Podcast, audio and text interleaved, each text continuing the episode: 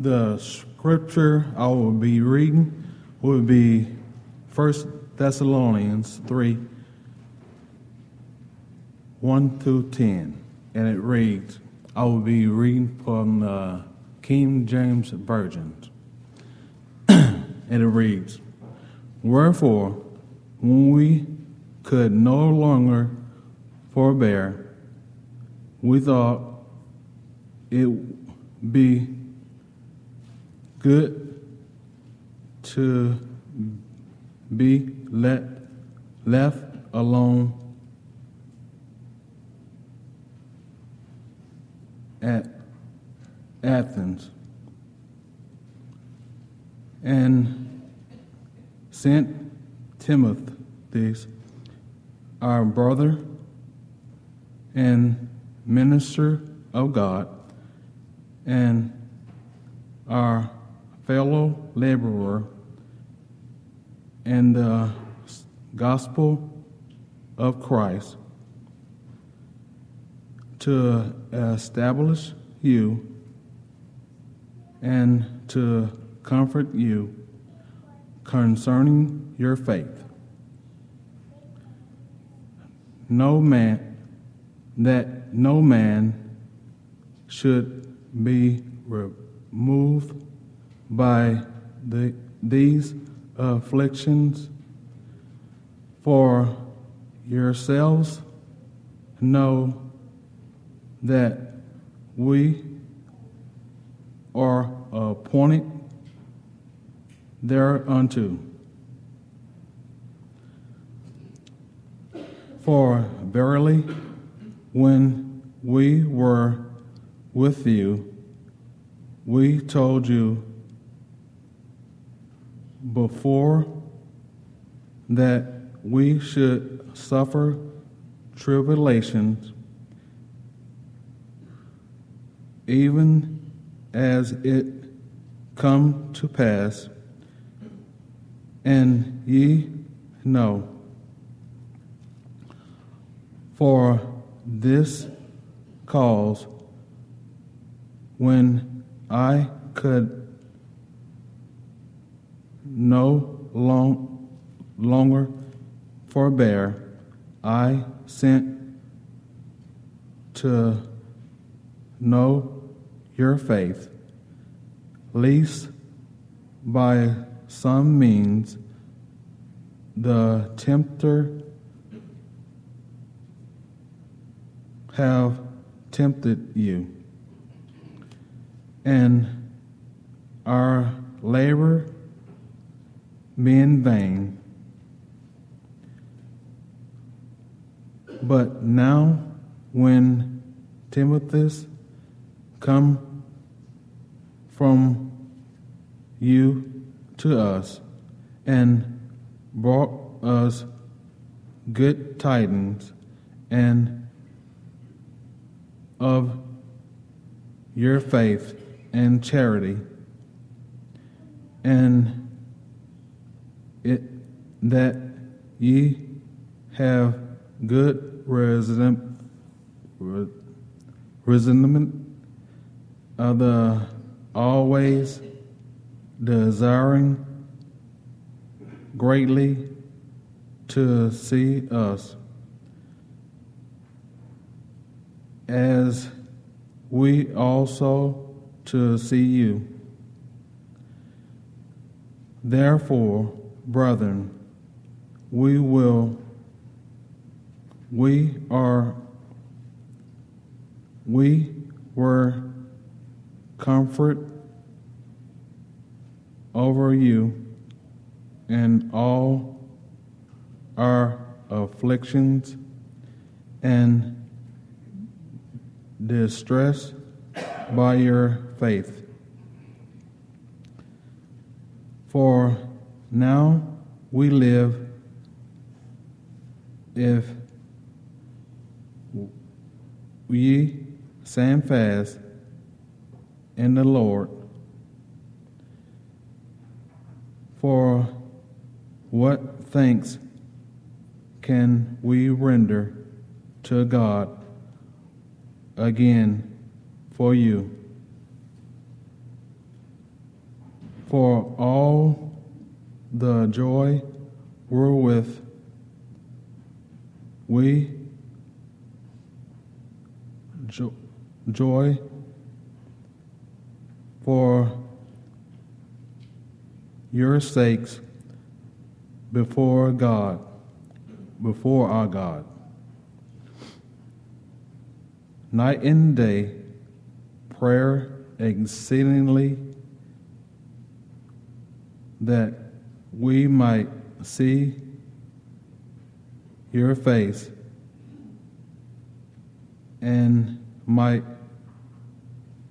perfect that which is lacking your faith.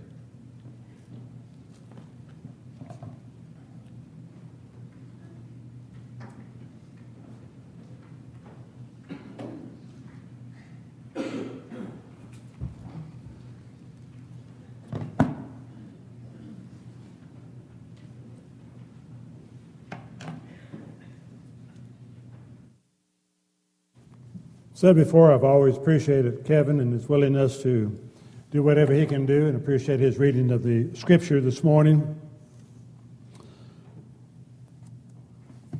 The reading is a reminder to us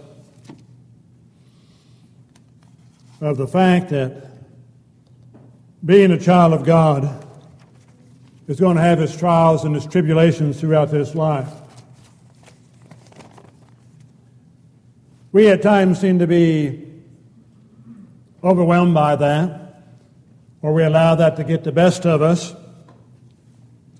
We forget we've already been forewarned by Jesus that they persecuted him. Indeed, they will persecute us. They rejected him, they will reject us. And the challenge is ours to be faithful to God and not to allow the things of the world, not to allow the tribulations of the world to overwhelm us, and not to allow Satan to tempt us to the point of forgetting who we are and what it is that Christ and God has done for us. One of the ways that that is done is what Paul is telling the Thessalonians here that as he was laboring in Athens, he was concerned about them, that they might be overwhelmed by some persecution.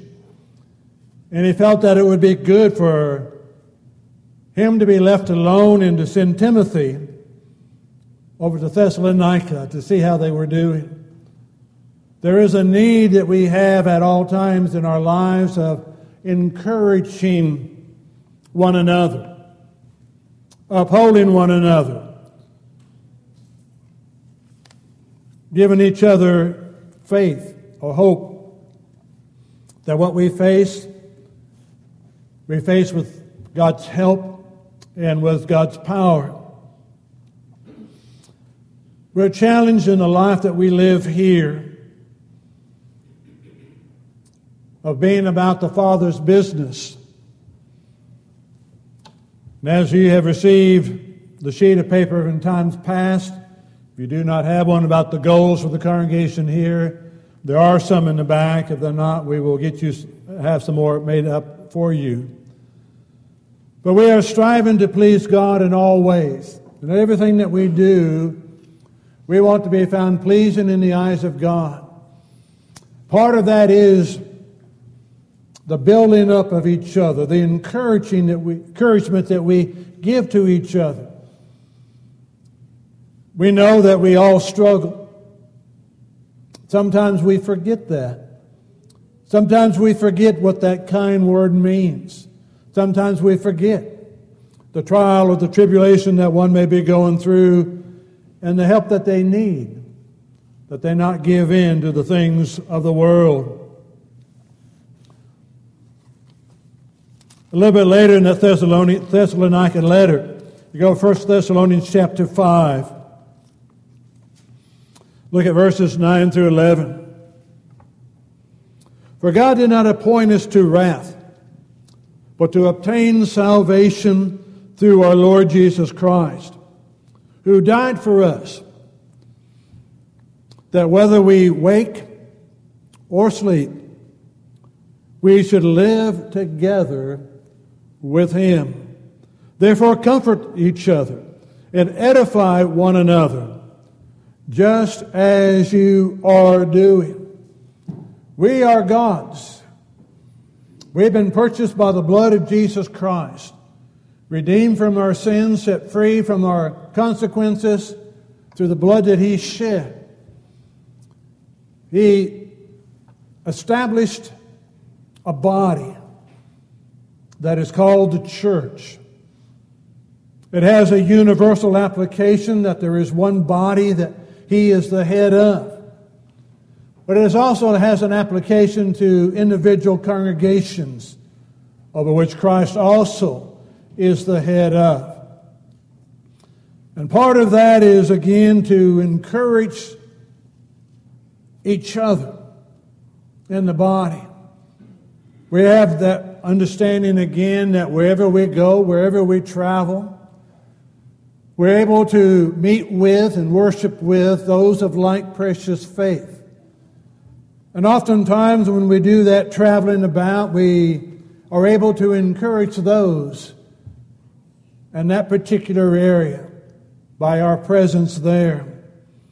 But we're also reminded that we have an obligation here to the congregation to which we also are under the oversight of the elders here.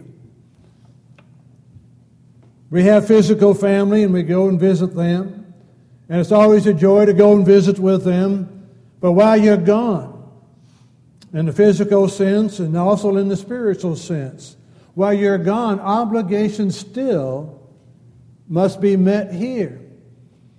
When we go to see our family, the utility company does not shut off the utilities and say, We will not charge you for the time that you're gone. There's still obligations to be met. When you leave spiritually to go worship someplace else, there's still an obligation to the local congregation.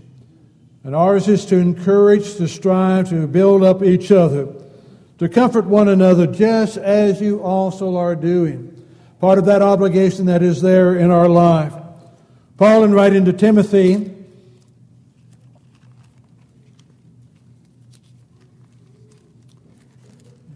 Now let's go over to, to Peter. Peter writing.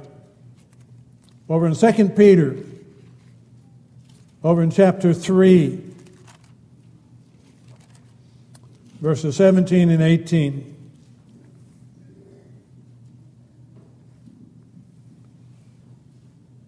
Verse 16, he talked about some false prophets who are going to twist and distort the scriptures to their own destruction.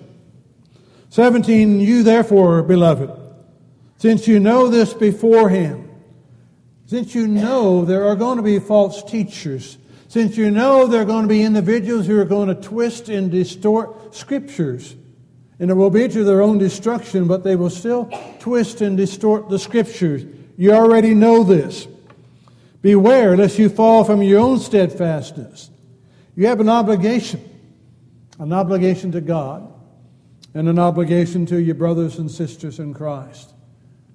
Do not fall from your own steadfastness, being led away with the error of the wicked, but grow in the grace and in the knowledge of our Lord and Savior Jesus Christ. To him be the glory both now and forever.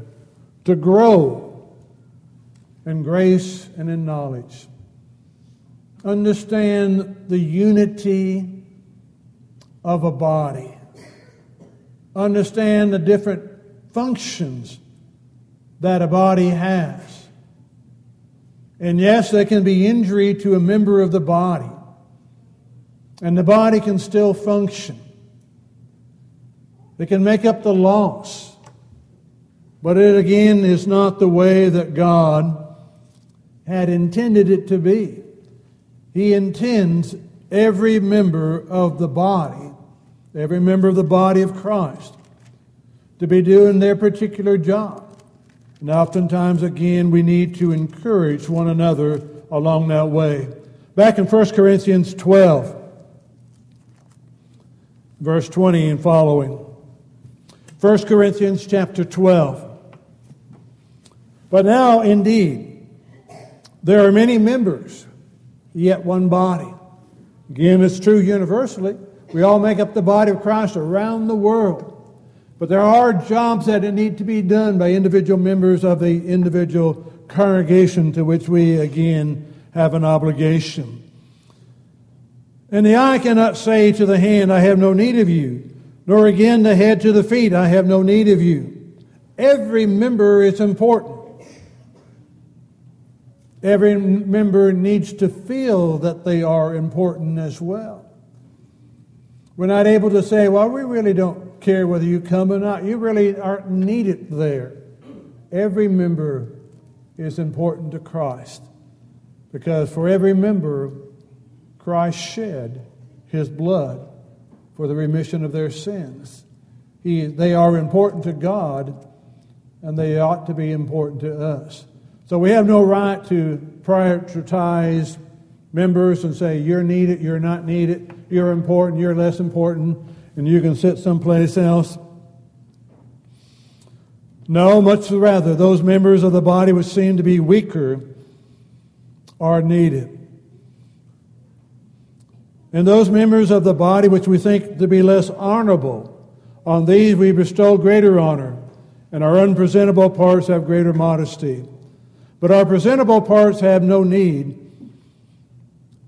But God has composed the body, having given greater honor to the part which it lacks.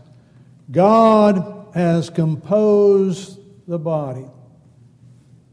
We need to understand that. The body here at downtown is a body that God has composed. We've talked about it before. You just think again, just looking around, what it took in the plan of God to bring this body of Christians together this morning here at downtown.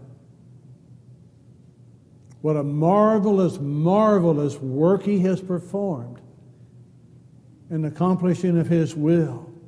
But now that he's brought the body together, there is a work for the body to perform in this particular area and again around the world.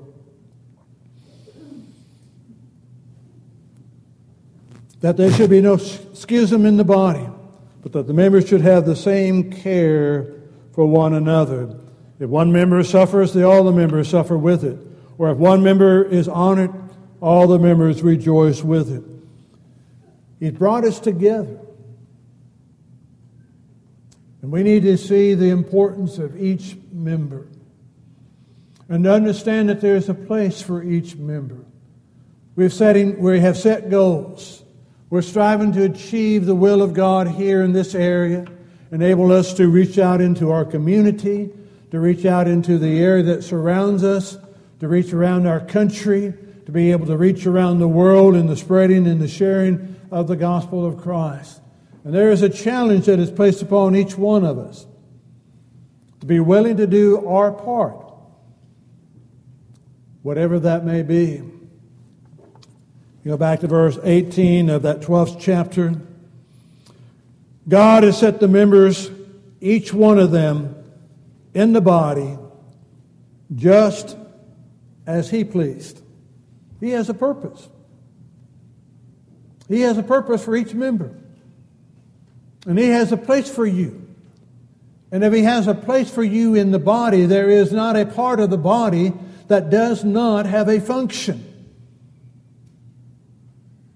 And God has placed us there for us to do the job that is needed to be done. Yea, when one member is injured, you hurt your arm and are not able to use it, the body will compensate for that. But again, the, the goal is for all the members for doing the work that God would have them to do.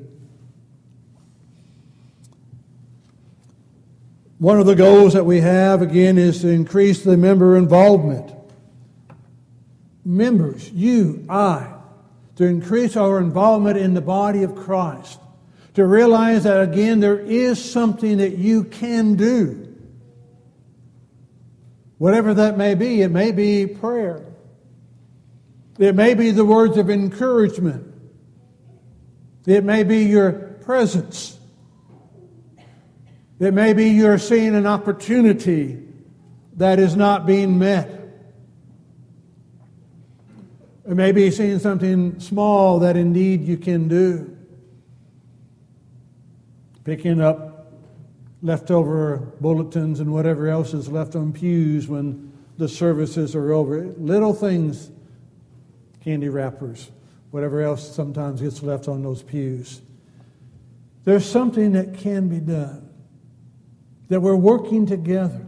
What we're striving to do is to give the sense that there is a body here that loves each other, that there's a body here that supports each other, and that we are looking for those opportunities. It's always easy to let somebody else do it, but it's always a joy when we share in the doing of those jobs that are along the way. One of our goals is to expand our list, list of teachers. Oh, I cannot teach. How many times have we heard that? Work with a teacher. Use the tools that are available. Ask for tools that would help. You talk to those that teach your classes and see how long they've been in a class without a break.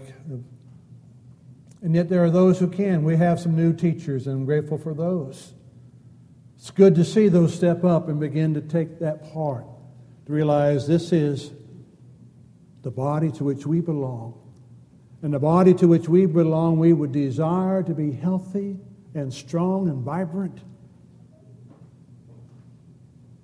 and all working together for the cause of Christ. Another goal that was set is to increase our Sunday night attendance. In the past, we have done very well, slacked off a little bit.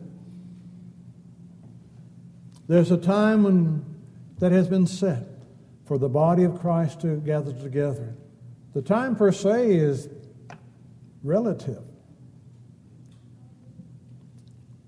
But a time when has been set, it's another story.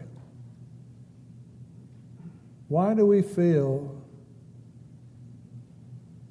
that it's only important for us to be one of the times that God that we have established for God's people to gather together? One out of the four times that we assemble a week. Why do we feel that we'll obey the elders in that decision at this time? The other, they don't matter. Where do we, where do we gather that out of the Word of God? That we do not have a need, a physical, a spiritual need to be together with God's people. There are times when we're not able to do that, I understand. But there are many times when we just simply have chosen not to for one reason or another. So, what are we going to do on our part? Are we going to determine to do our share? We want to increase our attendance? Well, that's your job. Don't worry about it over here. Is that true? It's all of our jobs. I haven't done it here, but in other places I've had, I have asked. Now, what would you think? You came back here Sunday night, and I just simply chose not to show up. And I didn't tell anybody I, I didn't plan to come. I just simply did not show up. Would that make any difference?